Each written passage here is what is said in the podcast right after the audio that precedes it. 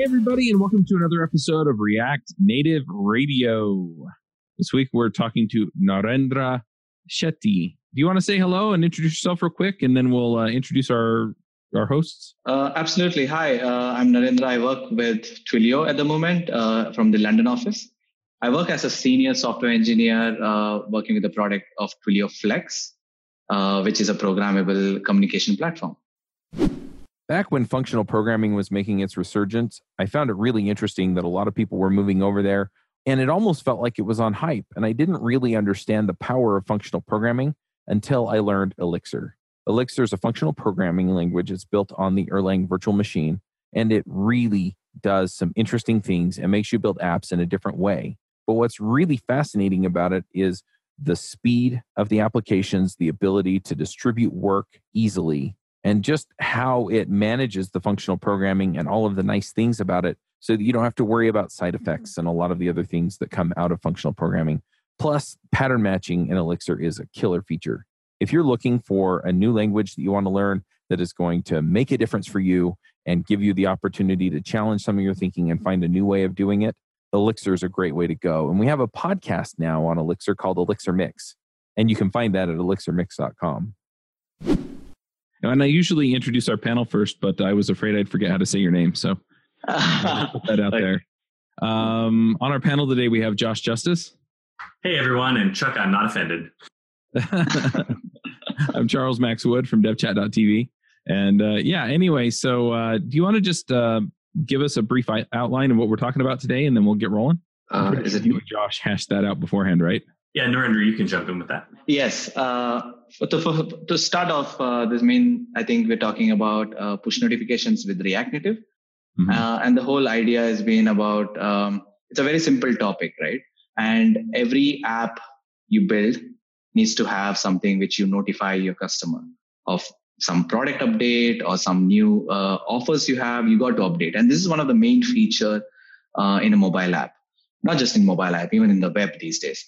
Um, so when I when I actually was constructing this talk, I, I found very lack very very less information uh, on the web about this, and this is a very simple topic. So the whole idea about this talk, which I gave, and uh, throughout this throughout this next half an hour or 45 minutes, we'll be talking about that is uh, how easy it is and how we can achieve that. And I wanted to put that content out there so that people who would stumble upon and trying to build push notifications with React uh, would understand the concept of how important that is and how you could do that. Yeah, Yeah. The, the importance of push notifications definitely makes sense. And I think the complexity too, for the little I've looked into it, just because you've got your React Native piece, you've got some native code that maybe I think maybe differs uh, between the two platforms. Of course, you got things happening on the server side, talking to different services that forward the push notifications along. Um, so is that right? Like you kind of need to know about all of those pieces to make it happen. Uh, absolutely. So the, the, cou- the couple of pieces which you need to um, get together. Like for example, anytime you want to register a user uh, based on the device on the user account, uh, you you got to ask the permission to the user. So that's the first step. That do you allow me to send a notification? And to ask that, it's very important to know when to ask. So, like for example, if you install an app and they're asking you for a push notification permission, 90% of the times you'll say no because you still don't know whether uh, you trust enough to send this, uh, uh, allow this app to send you notification. Instead, if you ask them right at the point when they're making some actions, let's say they purchase something, and then you would ask, okay, when if your order is on the way or something, we would like to notify you. Would you like to give me the permission to allow? And that is the uh, majority of the chances that a user would allow. So that's like the first uh, it's it's not technical but it's product decision so that's very important to know and even on the technical side if you are building an app for ios and android the two different aspects uh, you got to register differently uh, so so again uh, so that information do you keep that in the server then um, make a very simple api for the client to register and everything you got to handle in the server and then again uh, you got to be aware of users uh, time, like in which time zone are they? Is it worth sending a 2 a.m. notification? Uh, so, so you got to know the context. So I, I think I think push notification is more complex from the product side uh, than from the technical side. You could you could you could implement it very quickly going through multiple tutorials and you could probably scale it well. But i think the bigger benefit you would get if you understand your customer better and on what kind of notifications would they respond better. So yeah those those are the main things which i talk about uh, in my talk as well. Yeah it's funny because uh, i'm i'm the react native noob here right?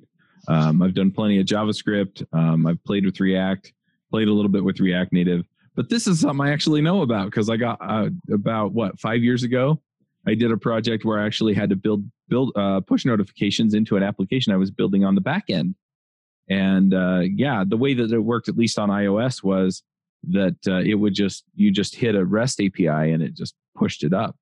Uh, yeah. I mean, you had to do some registering right and prove that you had uh, you know access to push notification stuff to the the app. But yeah, it was it was interesting and and I wonder a little bit if this isn't well understood because at least part of it does have to happen on the back end, like Josh pointed out. So so is this maybe le- less well understood um, in the React Native space because it's at least somewhat driven by the back end? Uh, less understood from the, I mean, the push notification is less understood? Yeah, in the React Native community. Because, I mean, people in the React Native community, I find, really understand JavaScript. They really understand, um, you know, what goes into the client. But because is driven by outside forces, it's kind of outside the wheelhouse a little bit. Absolutely. I, I think it's very interesting you asked that because, so, so yeah, uh, with React Native, the two kinds of audience one is coming from the javascript world which is the web world and one is coming from the native world right and from the coming from the native world you understand how push notification works in generally and what you need to do in the backend side as well in the web website from the javascript side on the server i feel it's a very less effort especially when you're using expo uh, with react native I, i'm sorry i think i'm not answering it right no, that's okay. I can dig into. I have some kind of follow up questions that I think get into it. I'm sorry, um, Charles. No, it's all good. Yeah. So I'm actually looking at potentially adding some push notifications in a hackathon project we're going to be doing in a couple weeks. So I was doing some initial research. So thinking about like the architecture of how all the pieces to, are, go together, like you have your app running on user devices, you've got your backend, um, but they don't. You know, correct me if I'm wrong. Like your backend doesn't directly directly push to individual you know devices. You go to an Apple or a Google service now, is it so? I think APNS, Apple Push Notification Service, might be the name of the Apple one. And I think I heard in the last few years that Android has changed. So, do all Android push notifications go through Firebase, or are there options? Like, how does that? What services go on the back end that you're talking to? Yes. So you, you pointed out really well. So Apple goes on the APNS, which you mentioned. Uh, and uh, the Google one goes on the GCM, I guess, Google Cloud uh, Messaging, something like that. So the main thing is you got to know which device you're sending and you got to send it to the right server. So when you're actually asking for um, the permission, the Apple iOS app would give you an unique identification which is coming from the APNS, and same thing which Google does. And for when it comes to your server, you only all all you need to know is who to send it to. You just need to send it to, I need to send it to this token, which is APNS token, and you send this notification, and it's left for the, that server to send the notification to the right device.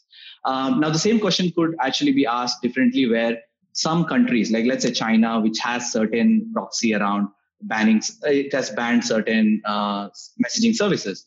Then you got to really know where your customer is and which service to send it from. And in different countries, probably they would have banned uh, some services. Then you got to send it to different services for that country so that your notification is delivered. So that part is from your backend services where backend you need to handle uh, well on manage your token well and send your uh, notification to the right server.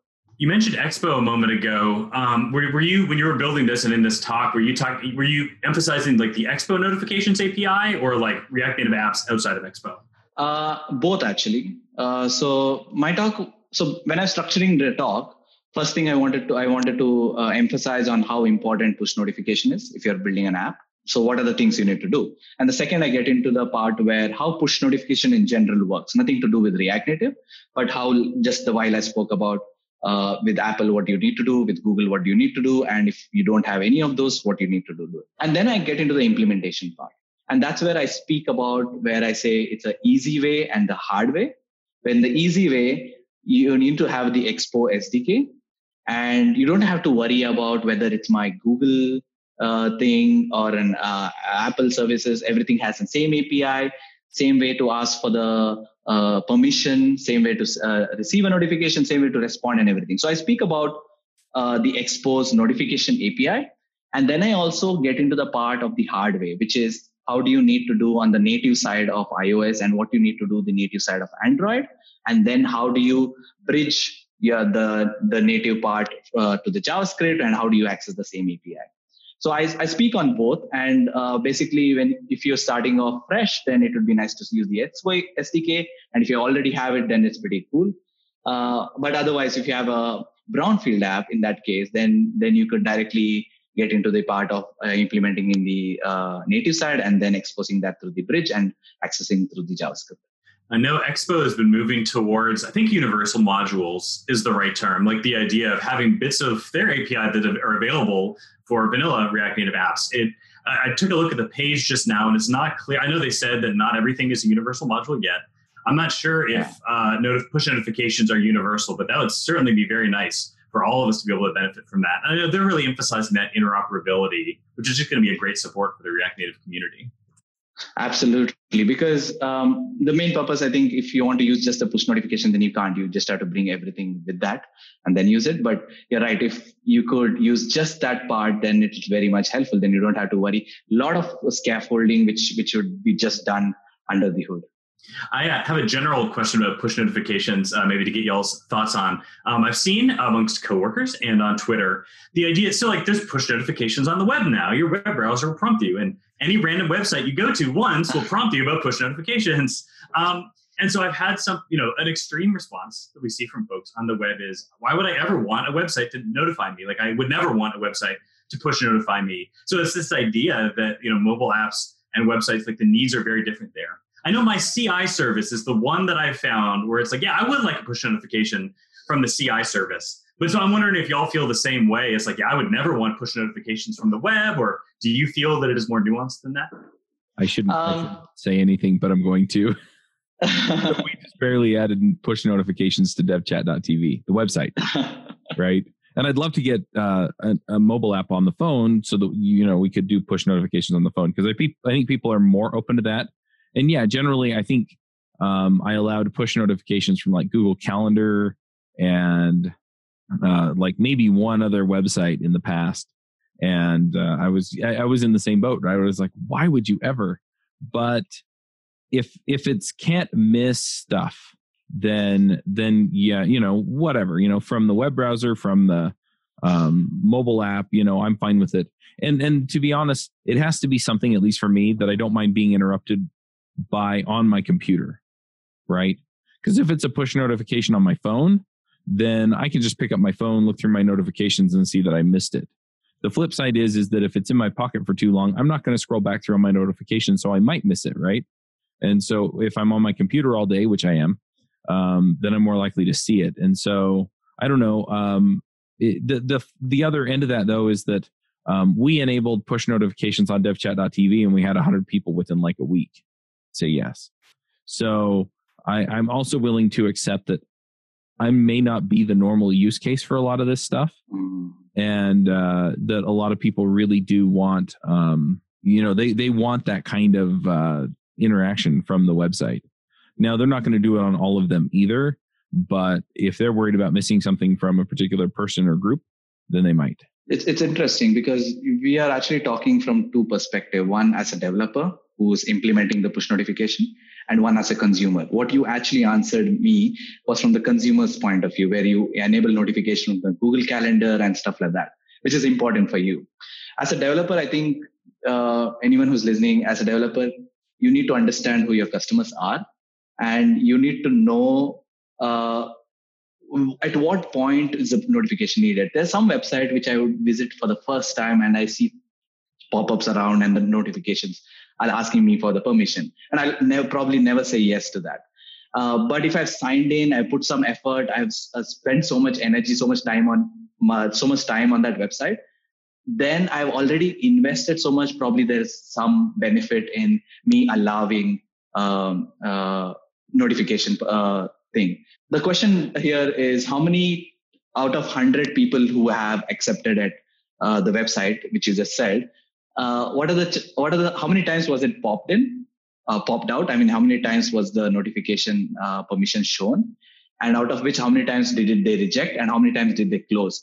These data are very important because that actually you can predict when did they say yes uh, and then you can actually optimize your uh, notification asking at the right time so that you uh, increase the chances of uh, customers saying yes and also you'd understand who your customers are and what is their usual life cycle around around uh, your website? About 10 months before we started ruby rogues which is the oldest podcast on devchat.tv i went freelance. And one of the things that i figured out pretty fast is that i had no idea what i was doing. And i made a bunch of mistakes but I also made a bunch of friends who were doing freelance, and we got together and we started a podcast called The Freelancer Show. And the Freelancer Show has been running about as long as JavaScript Jabber, but we talk every week about all of the things that we were learning and doing in freelancing and giving people advice on how to get their business started so that they could go out and be independent if that's what they wanted. Nowadays, I'm not on the show anymore, but we have terrific people like Reuven Lerner and Erik Dietrich that come on every week and talk to you about how they run their businesses and give other perspectives on things that you can do. So, whether it's how to find clients or whether it's how to step in and start doing training or other programs or how to run a business, they have a ton of experience and they talk about all kinds of things that are going to help you pull things together and be successful as a freelancer. So, whether you're thinking about moonlighting and trying it out or whether you're going whole hog and quitting your job, you should definitely check out the Freelancer Show. And you can find that at freelancershow.com from your point earlier, it's I think it's clear that it's possible to do notification requests wrong on mobile and on web. So like that's a thing. I want I think the difference might be just the the inherent extra threshold there is to get a mobile app. Like you have to go to the app store and choose to download it. And so there's pros and cons there on both sides. Why it's good for businesses to have a web app and a mobile app as well. But I think the fact that the threshold to go to a website is so much lower I think means that when developers are doing it poorly and not thinking about the user's needs, you're just going to run into a bunch more of those prompts on the web that you don't want. Um, so, uh, you know, maybe we could find some way yeah, to educate yeah. all developers to do it right. That would be nice. Yeah, yeah. Also, also, I think uh, one example I like to give is Slack, uh, which if you're on the desktop, it doesn't give you a notification on your phone. And if you're using your, if you're not using your desktop, if you're on the phone, it gives you a notification on the phone. So it's smart enough to know uh, when uh, smart enough to know which device you're using and to send you notification only once. And if you're offline at both the point and you're not installed or anything, it'll send you an email. So I think notification, the you should not overdo it. It's very important that there, so these days people have would, people would install your app or your website or use your website on multiple devices, and sometimes it's it's irritating if you get you send the same notification to all your devices. So handling that, and that again comes from the, uh, that again is done on the server side to know which was the last used devices and, and to have a system around it to send, uh, to send notification to the right device. And that's very important because the moment the customer is irritated, they can go and they can switch off the notification and that's it. You can never ask for notification. You can never send a notification again. So you've got to be very careful when you're sending a notification so that we don't irritate our customer and to send the right notification and the right device. So you work at Twilio, which I, in my head, I associate with SMS messages, but I know for years and years, Twilio has done much more than that. So what in all does Twilio do? And can they help out with this notification services and needs, or is there overlap there? Um, you're right. Twilio is into SMS, anything with anything related to communication, right? Uh, it's SMS, it's telephone, it's uh, you can buy a number, you can program around it, and all of that as far as I know, Twilio does not have anything around notifications um, because we provide an API, and any customer, any company who uses Twilio as an API can build their own system around it. Uh, we have certain level of notification, like uh, if you have if you have a certain error coming on a certain mobile number, then we provide a notification and on a threshold level. Let's say you have 10 errors today, then we send one email saying that you have 10 errors. Then the next email would probably come at 100 errors. So we not send email on every error. So that's a, one kind of notification, which is email notification. Yeah, you mentioned with Dominic from Twilio, and I think he works out of Berlin somewhere. Uh, yes, he, he he moved recently to San Francisco. Right. So he works from the San Francisco office. Yes. Yeah, but but yeah, he said the same thing that the primary focus is around the SMS APIs. Um, you know, there are a handful of other things. I think Authy is part of Twilio. Yes. Uh, yes. They just bought SendGrid, so a lot of the communications focus at, at Twilio is there. But yeah, um, when you think of Twilio, the product, yeah, it's mostly focused around the SMS messages or you know fancy stuff that people do with phones. Like the the other example he gave was um, if you're using Uber or Lyft, instead of giving out the driver's phone number to you and giving your phone number to the driver, um, it actually creates a bridge. And so the number that they call to call you isn't your number. It just gets bridged through to your number and vice versa. And that way you can maintain the privacy of the drivers and the riders. So it's it's that kind of stuff on the phone system. Yes. Yes. And it's interesting because then the customers, whoever like Uber or Lyft you mentioned, uh, they don't have to have so many numbers. They can program one number between multiple drivers and multiple customers. That if this customer calls this number, it goes to the right driver and so and so. So it's just a proxy which could be reused multiple times. And that's Twilio number. Cool. So I think we've done a good job kind of talking through push notifications. So Narendra, you've done some other uh, talks recently. Um, I'm especially interested in this one about A/B testing because it's a concept I've known about for years and years and years. I've done little of it, and I haven't heard about it on React Native. So tell us what you've kind of thought about and worked on in terms of A/B testing on React Native. Um, yeah. So it, the thought about A/B testing for me, uh, I've learned majorly from my previous company I worked with is Booking.com. Um, so the idea of A/B testing uh, is anything you push to the customer, anything you need push to the customer, it needs to be tested. And the best way to test is is show both the version to the customer, and they will pick which one they like. Uh, the very important part about A/B testing is not just dividing the customer 50%. It's to divide your control group as equal as the base group, which is they should be equal English speaking users, they should be equal people from the mobile they should be people equal from us who's speaking spanish. All of the criteria your customers are the the group should be equal. They could not be that oh it's 50% divided but europe are majorly on base and the americans are majorly on variant. Then then it's not equal. Then the buying things the whole mentality changes. So the, that's very important in a b testing. And that's the most difficult part about a b testing. Uh, so to speak about React Native or mobile, web is very different because in web, you have an idea in the morning. By the end of the day, you probably released your website, you launched a new version, and you already have users in your uh, test. Uh, on mobile is very different because there is a release cycle. You got to uh, submit it to your app store or your play store, and then there's a review process. And then the, once the app has been approved, then you wait for a few days so that it's all stable, the new version does not break, and then you start the experiment. On an average, this can take from one week to three weeks. And by then, the whole idea of why you started the experiment would change. Because then you're like, okay, I think this could be done differently. And the worst case, what if there is a bug in your experiment? Then you got to start the whole process all over again. So I was talking about how it is done, uh, how it is different from web and uh, mobile.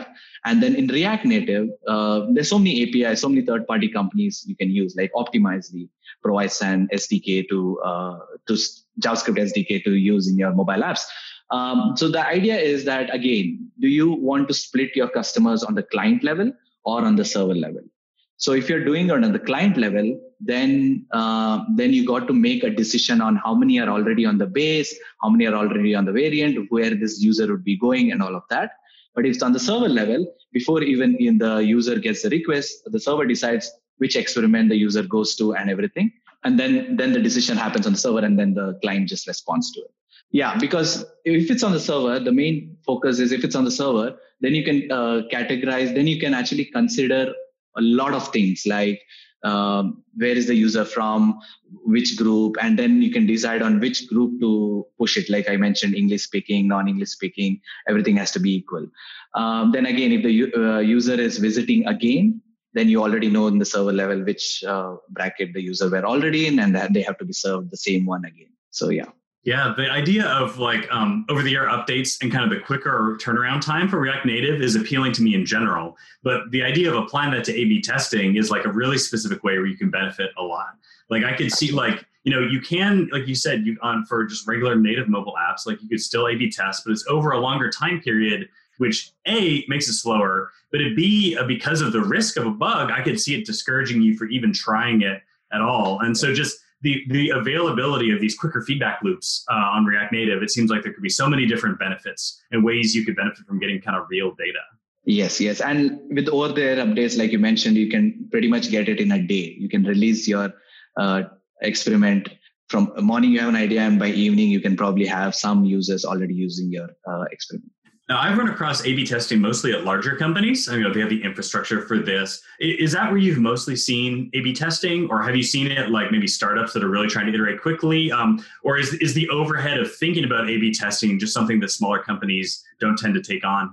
So with bigger companies, the whole idea is that you have. So for A/B testing, you need uh, you need bigger audience. You need large audience so that you neutralize all the all the small issues which may not be caused by your experiment. So with larger companies, it's pretty easier because you have so many users. It's it's uh, it's much easier to nullify them. But with smaller companies, you can still do A/B testing, but you got to do larger experiments. So so if you have more users, you can do experiment. Let's say I'm changing a text here, and you can you can see the data there. But on the on the smaller companies, if you have less audience, you will not be able to change a text and see an impact even though you can see it, but you'll take a lot of time to do that. Optimizely uh, has something called uh, Power Calculator, which actually tells you that uh, how many days do you have to run this experiment to see a uh, statistically significant result. By statistically significant, what I mean is, um, okay, ba- variant is better than base on a consistent level. So variant is 1% more improved performance, but not just for today, but on a consistent level. So that is statistically significant. And so Optimizely Power Calculator will tell you that if you have this much audience, then you got to run this for these many days to really see a statistically significant uh, data. So smaller companies definitely can try it, but they got to try a bigger experiment, but they probably have to run for longer duration. What are some examples of the kinds of things that you've seen A/B tested? Um, and is was there any like really surprising ones that made a difference that you wouldn't have expected? There's so many of them. I don't know if I can talk about all of them. Uh, there's one thing which uh, which most people do is uh, change their entire landing page. Um, you might have seen suddenly the entire landing page has changed, uh, and probably they can say that oh this has improved 20% or 10% of my sign up but the problem there is you don't know what has improved the customer experience. Uh, so the secondary metric is very important there to really compare with your base and variant is because, okay, probably your sign up button is much bigger now. So there's more sign up. It may not be related to all the other changes you have done. And that because of that, that will not lead to your next experiment lines. So any experiment you do, it's very important to know what's your future experiment lines. So one of the very famous one is the ham- hamburger icon. Uh, so for people who don't know hamburger icon, that's the three horizontal bars on your mobile apps, which you usually see. Um, so I think a couple of years ago, there was a lot of discussion about in the design community that users don't really care about hamburger icon. And if you put anything there, they would click it. Um, so at Booking, they did that experiment. There's a blog on that as well, uh, where it didn't really matter. So at booking, people uh, there's a design which was one, in the base it was hamburger icon, and in the variant it was something which was menu. It was a button with the menu written on it. Uh, same number of people clicked, the same number of conversion happened, nothing really impacted. Uh, but there's another blog. I'll, I'll ping that. I'll, I'll mention that later.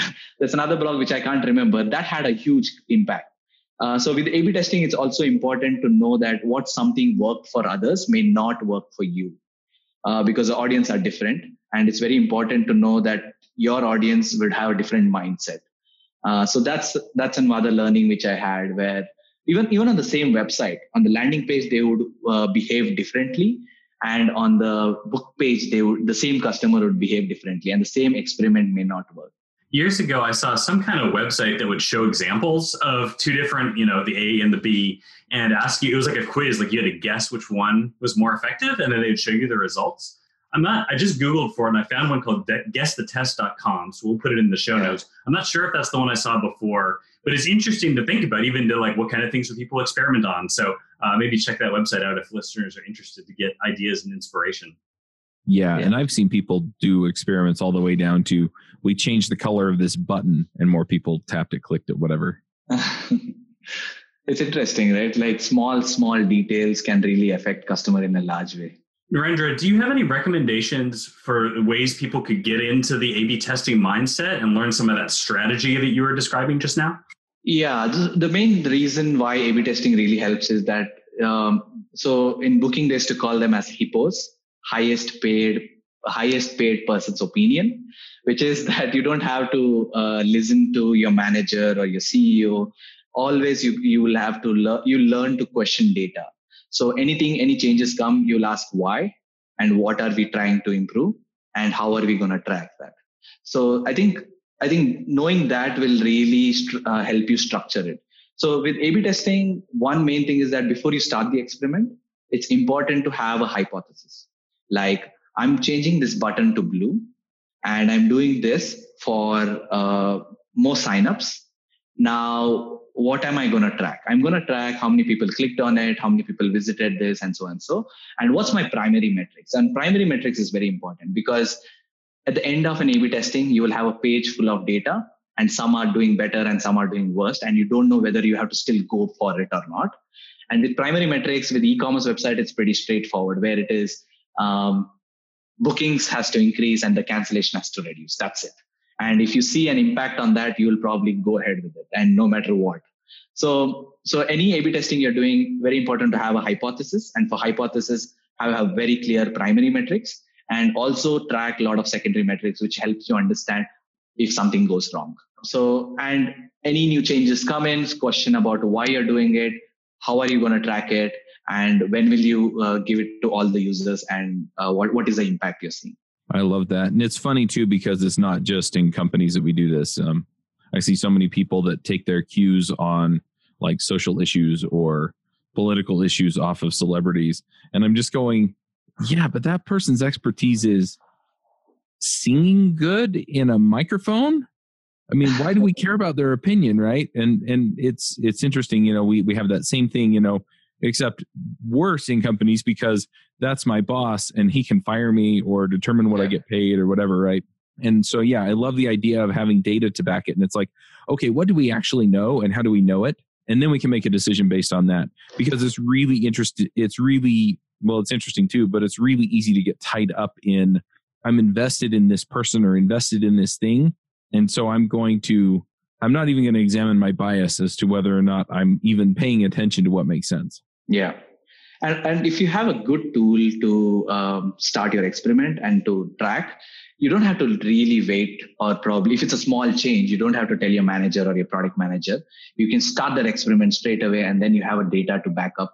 After two weeks, you can really uh, check what it is. So it's a very easy process. But again, there are a lot of complications even there. So yeah.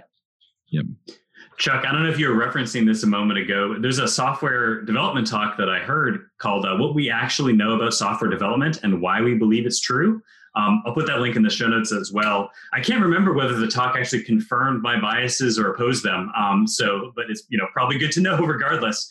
Um, but it was really interesting taking this evidentiary perspective towards like software development practices as well. So I would encourage folks to watch it and then let me know if all my emphasis on testing and dynamic types are rejected by the talk. I can't remember. Yeah, we we did an interview with the two guys that gave that talk on Ruby Rogues a number of years ago. It's Andreas Stefik and now I feel bad because I've talked to this other guy a number of times. Greg Wilson is the name on the Greg link Wilson. that I shared. Yeah, Greg Wilson is the other one, and uh, yeah, um, just the way that they approach this, you know, from kind of a scientific standpoint, and the things that they've figured out, it, it was it was really fascinating just to go, oh, there can be some scientific rigor applied to, you know, something as touchy feely as how I write my software. Yeah, I um, I skipped economics classes. I, I chose other things in college uh, rather than those uh, economics and statistics. And uh, both of those I regret. So, if anyone who's in college, in university, I recommend taking economics and statistics. Both of them are extremely practical.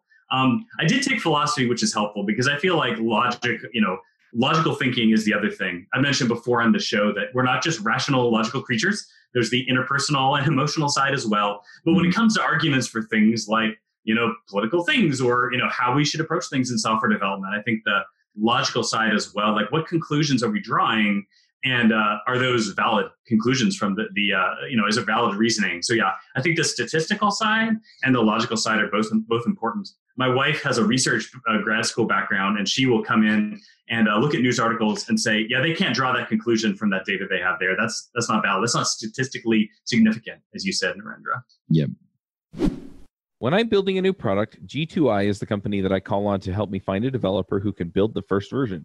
G2I is a hiring platform run by engineers that matches you with React, React Native, GraphQL, and mobile engineers who you can trust. Whether you are a new company building your first product or an established company that wants additional engineering help, G2I has the talent you need to accomplish your goals. Go to devchat.tv slash G2I to learn more about what G2I has to offer. In my experience, G2I has linked up with experienced developers that can fit my budget, and the G2I staff are friendly and easy to work with. They know how product development works and can help you find the perfect engineer for your stack go to devchat.tv slash G2I to learn more about G2I.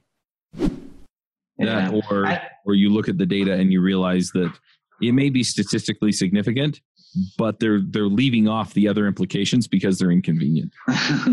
yeah, and and I'm very terrible at data in the sense I don't understand, like like you mentioned, I don't understand the statistically the to really get the raw data and make sense out of it. But luckily, I was surrounded by the by good data scientists who really helped me understand how do you uh, make sense of what you have in front of you. And it's really important i think uh, to have someone uh, around you. Or i think articles or like you mentioned there could be talks to understand and to learn that. Because that could be applied in any any product you would be working. This kind of draws my attention just to the whole idea of focusing on the product. Um, some other developers the podcasts that I listen to have been focusing a lot in that in the last year, and just the idea that it's about more than just writing code. Like if you want your product to succeed, like there's the the marketing aspect, there's the pro- like what is the product, there's the focusing on the customer aspect, as you said, um, and I think I don't know. Those folks would say that every developer needs to think about product. Uh, I, I, have a bit of a pushback on that right now. It's like, oh, I, I really love the code. Like, I just love that. Um, but also, I don't want to build things that are useless or like put effort into something that doesn't make a difference. So whether we are as developers are in charge of that, or whether we're just like supplemental folks who are maybe asking questions about requests that come into us and asking if they are really focused on the customer. I think either way, uh, you know, we may all have different passions in that regard, but it's good for all of us to know about that kind of thinking regardless. Yeah. Yeah. I think this is this is one of the controversial statement, right? If which I'll be making right now is uh, tech is just a means to solve a problem. I think all the problems which the tech solves, it's just a medium to solve a problem. The real problem, if the developers don't understand what the real problems the software has been built for, it's very difficult to build uh, build for the customer right? So for, i always believe in customer research and understanding the customer first and you may not have to make your website really fast because your website is always loaded on a 4g then you never have to do uh, then you never have to make it fast. You can always uh, skip that part. So uh, if as a software developer i really enjoying working on the performance i would still do it but your customer never care about it. So it's very important to understand who you're serving and what is the product really solving. You've really connected with this audience who is me because i uh, over optimizing for performance is something that i get passionate about not doing. Um, and so you've connected that i care about that yeah if like focus on a customer is one way to avoid some of that premature optimization some of that over engineering you're the only one josh. Nobody else over optimizes their code at all. And if you didn't hear the sarcasm in my voice um, anyway um I, yeah i completely agree. It's it's so easy because it's it's a prod it's a it's a process with a clear outcome. And uh that instead of boy does this solve these people's problems or is there a better way to solve these people's problems? That's a whole different ball game and it's it's a lot harder to measure. I mean you can measure oh do you know do they do they go and you know click through to the next thing more quickly? Does that indicate that they're just lost or does that indicate that they're you know that it's intuitive or you know that there's not really a good metric for gee this is better other than just watching people use it. But uh, uh, unfortunately we don't spend enough time doing that kind of thing and really understanding what we're doing and what the impact is on the people we're trying to help you know and if you find that you're a developer that really cares about that like really cares about optimizing for performance or some other kind of you know like minimizing bundle sizes or figuring out like new things in you know front end or in mobile engineering that haven't been done before then that's great. Like you have a passion for that. Like find a company you know to the degree that you have opportunity and privilege to do so like find a company where that is their need. And hopefully they're asking for that um, uh, my predilections tend towards the middle of the adoption curve, just kind of building out features, you know. And so for me, like it, it's better to find customers where like the performance needs are not quite that demanding. And if I find myself at a company where it's like, hey, we really need that, you know, every last drop of the engineering uh, of you know to get that performance, then you know maybe that's not the company for me as well. So you know, I don't want to discourage anybody who has different passions in development than I am, but I think thinking about your you know your client if you're a freelancer or you know the company you're working for if you're at a product shop and what their needs are, and you may just find as you grow in your career, as you find what really gets you excited, that you may be a bit misaligned, and just maybe there's somewhere where your passions are going to line up with what that customer needs. Yeah, and I love that too because it really gives us space for people to be different and to have different propensities toward different areas or you know enjoy different parts of the process you know me writing software and you writing software are going to pay off for us differently and that's good because then you can do the stuff that you really enjoy and i can do the stuff that i really enjoy and then we can go find somebody else to do the stuff that neither of us really enjoy um, or you know, or maybe there's some degree of us both sucking it up and doing the parts we don't enjoy. But at the end of the day, you know, the the project gets done, and you may wind up doing a whole lot of things that I'm just not comfortable with or not good at, and vice versa. And and and that's the great thing. You know, I, I hear people talk about diversity a, a lot in this industry, and you know, for, from a fairness standpoint, it's really hard for me to gauge, you know, how fair things are because I just don't know if there's a good measure for how everybody experiences the industry. But as far as the rest of it goes, man, if you have people in there that enjoy different parts and you know have different backgrounds that inform the way that they write software differently, and they're finding better solutions, that that helps everybody. And so to to that degree, you know, I, I'm all for it. Now, yeah, you know, there are some other costs that sometimes come with that because you don't see the world the same way in other ways.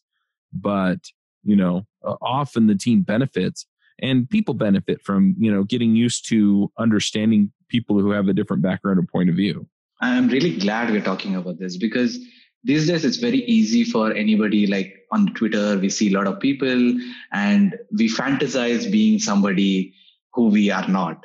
And uh, they enjoy something else and we enjoy something else. And because of that we tend to learn things which we don't like. And like you clearly mentioned what i like or what I the way I write the software is very different than what you like and you write the software. And it's very important to understand what really uh, motivates you and what really uh, makes you wake up in the morning and really go for your work, uh, and then probably, probably pursue because everyone's motivation factor, everyone's interest, everyone's expertise is very different from each other, and it's really important to know that and then uh, pursue that. Yeah, I also like the point that Josh made that you know it, it might take you a few jobs or career moves to figure out you know what? I really don't like this part of it. I really enjoyed this other part of it. And so you know it's okay to make a mistake too and be there for a year or so and then go all right well i've learned what i'm going to learn here. I'm not really liking this so i'm going to move on to something else and see if i can you know make an incremental incremental step forward and that one might make, be a mistake too right? You still might not be perfectly happy there but over time you're going to get better and you're going to figure out okay you know i like smaller companies. I like companies with this kind of culture. I like companies that provide these kinds of benefits. Uh, these are the things that really matter to me. And yeah. yeah, it's it's an iterative process to get there. I can give you my example. I started off uh, with with 3d modeling. I used to i used to build car model cars face and a lot of other things i did 3d max maya and all of that I used to always joke around saying that my PC was not fast enough, and the only tool which worked was Notepad. Uh, but in reality, that is true because um, after that, I tried my hands on 2D animations, doing some work on Flash and writing action scripts, AC2, AC3 back in those days. Um, and then I remember, then I got into Photoshop. I did a bit of graphic designing. Even then, I, I was not I was not interested in it. I, I enjoyed it, but I didn't feel uh, fulfilled. Then I got into Python. That was my first PHP, Python. Uh, did a bit of backend, and I remember the first time I got into JavaScript and did the front end, the designing of website and everything. I really enjoyed because I enjoy the part where I match design to code and build the exact same thing and then speaking to the customers, understanding what they liked. And so that's how I found my passion of JavaScript or the front end technologies. And I, since then, I've been just doing front end and doing JavaScript, and I never went back to doing Python or PHP. So I've tried all of that, and now I've stopped at, at JavaScript. I think another advantage of some of those jobs that aren't where you ultimately end up is you learn about different aspects of the software development process. And so even if you find that your passion is front end development or mobile development, if you've worked some on the back end as you have, you know, you know a bit more about what's involved. It can help you ask better questions of the back end developers you're working with, um, make ideas, suggestions for things, as long as you're not stepping on toes. Um, and just have a little empathy too. Um, I remember on a project I was on, we uh, big enterprise client we asked the backend developers like hey like what what this seems kind of inconsistent. Like why is this set up this way? It would be nice if it was set up different. And they responded with yeah we wish so too but the backend that our backend is getting the data from is set up that way. I'm like there's backends all the way down. Like they they have the same experience as me. Um, so yeah just that cross learning that kind of versatility. No matter how focused you are in your work i think knowing the breadth of the way different yeah. things work. Um, an example would be just knowing about A/B testing. Like even if you're not wired the way to think about that, you can notice, suggest it to your team. Like, hey, like seems like A/B testing would really help us out here. Any of y'all into it? Like maybe we could find someone who could help us out with that. Absolutely, yeah. Yeah. Well, the other thing too, and then I'm going to push us to picks because I have a hard stop in about ten minutes. Um, is that you may be way into JavaScript right now. You may really love doing React or React Native or both and then after a while, you're going to run across blockchain or AI or something else. And you're going to realize, you know what? I don't necessarily love um, React Native any less, but this is really pushing my buttons right now. And I'm really enjoying it. And so you may move on, and there's nothing wrong with that either. And so it, it really is, I, I guess, just a, a tree of decisions. And none of them are necessarily the wrong ones unless you're making the decisions for the wrong reasons and not growing and learning the way that you really ought to. So, yeah. Anyway, let's go ahead and do some picks because, yeah, I've, I've, got a hard stop in eight minutes. So, uh, Josh, do you want to start us off with some picks? Sure. Um, my first pick is, uh, speaking of backend, is a book called Functional Design Patterns for Express.js. Uh, it's by a friend of mine, Jonathan Martin, who I used to work with. Um, and he, we have a fun relationship where I was like super anti JavaScript when I started where I worked because of the history of JavaScript in the past. And uh, he was the one that started to uh, fix my curmudgeonliness uh, and get me openness to JavaScript. That's what he got me excited about modern JavaScript, about React. And now with this book, um, he's got me into Express.js. Um, it's kind of the first guide that gave me a holistic picture that helped me to see how to put it together, especially because you know Express has a lot of flexibility for how you set things up, and so he does, guides you through design some design patterns incrementally, so you can see the benefits of kind of putting some structure around your Express application. Um, so I'll share the link to that uh, book. It's available as an ebook, and uh, it's really great if you haven't uh, tried Express before, especially you know front end JavaScript developer want to learn a little bit about JavaScript on the back end. My second pick is uh, a search engine service called Algolia. Uh, a number of folks may have used that in the past, but this is my first time reaching for it. Um, I tended to hand roll searches in my backend applications a lot um, because I was just like, oh, I don't know, I want to learn a big service. Maybe it'll be hard to use. At Algolia was extremely easy to integrate. We were using Rails, so they have a, a Ruby gem that's really easy to use. Um, but they have backend integrations for every platform imaginable, and I imagine the others are really easy as well. So if you have anything more ex- complex for searching than just kind of searching on one or two fields, you should really check out Algolia. Just you know, give it an afternoon to try it out, uh, see if it gives you kind of better, nicer search results. And we found that just the intelligence that it gave us um, was giving us really great results. So those are my picks for today.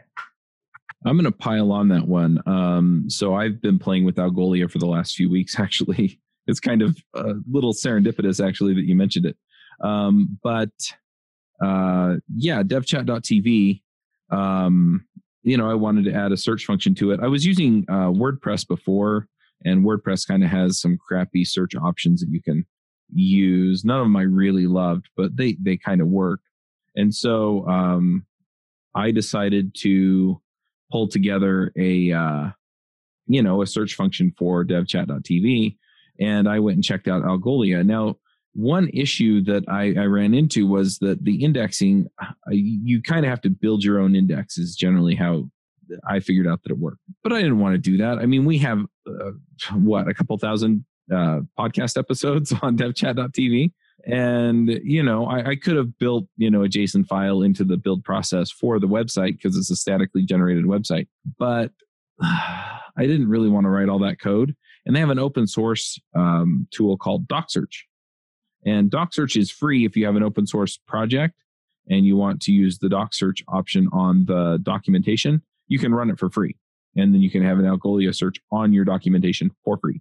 Um, but they've open sourced DocSearch. And so if you want DocSearch to go through your site and generate all the indexes for your site, you can do that. And so uh, I spun it up. I just, you know, uh, it, it, runs in a Docker container. So you just run it and it spins up the Docker container, runs the DocSearch, connects to your Algolia web or Algolia account, pushes all the indices in, and then you're good to go. And voila, we have search on devchat.tv. So uh, I really like them. It, it turned out to be a little bit more pricey than I expected it to, but yeah, we'll see how it goes. And it's mainly just because it generated a lot of indices. So I'm kind of playing with that to see how I can make that better. I still might wind up hand rolling, well, uh, code rolling an index, but we'll just see where we end up with all that. But in the meantime, yeah, uh, I'm really liking it. It's super responsive. You just drop the JavaScript snippet into your website and it does the search stuff for you. So yeah, really digging that. So yeah, I'll just I'll just uh, pile on Josh's search there. Um, and then I'm also reading a book called Maxed Out, hashtag Maxed Out. There's a hash in front of it. Um, it's by Ed Mylett. And uh, I've been listening to his podcast, and you know, uh, I'm actually part of a you know a group that gets training calls from him and Andy Frisella. They talk about business and life and stuff. And anyway, really digging that. The book is really great. It's really short, so go check that out as well. It's maxed out by uh, Ed Mylett. Narendra, do you have some picks for us? Um, yes, I do have one pick. Uh, so my pick is a blog. It's a blog by Derek Sivers. Uh, it's a very old blog. It's a blog from 2010. The URL is sivers.org slash obvious. I'm going to post this link on the chat. So this blog is about obvious to you, amazing to others. Uh, it's a, it's very interesting. It's a very small blog, which actually tells you that uh, most of the times you see someone else's work and you al- always think, wow, it's so amazing, so nice. Why did I not think about that? And you think about yourself and say, why do I always work on the boring stuff and things like that, right? So it's, it's a very nice uh, blog where it puts things in perspective about uh, what the things you work on is always interesting for someone else and what someone else is doing is interesting for you. And actually, this blog made me write a blog myself, uh, sharing my knowledge and also start giving talks and today i'm giving this podcast. So i think this has led me to where i am today. Um, and i like to uh, share it to with everybody so that hopefully it motivates others. Because uh, often happens that i look at what i do and i think wow this is something so obvious and everyone should already know about this. And uh, there's at least one percent chance that someone might benefit from your knowledge. So share what you have uh, and i was motivated by this blog Awesome. And then Narendra, if people want to find you online, where do they go? Uh, my Twitter, my Twitter handle is Narendra underscore Shetty. Uh, someone took Narendra Shetty, so I had to go with the underscore. And my GitHub, my GitHub is Narendra Shetty, N-A-R-E-N-D-R-A-S-H-E-T-T-Y. Uh, I used to write blogs. It's been a while I wrote any. Uh, so that's on Medium at Narendra Shetty. So yeah, these are the places. Nice. All right. Well, let's go ahead and wrap this one up. Thanks for coming. Thank you very much. Thank you for having me. All right. Well, we will go ahead and uh, wrap this one up and we will be back next week. Bandwidth for this segment is provided by CacheFly, the world's fastest CDN. Deliver your content fast with CacheFly. Visit C A C H E F L Y dot com to learn more.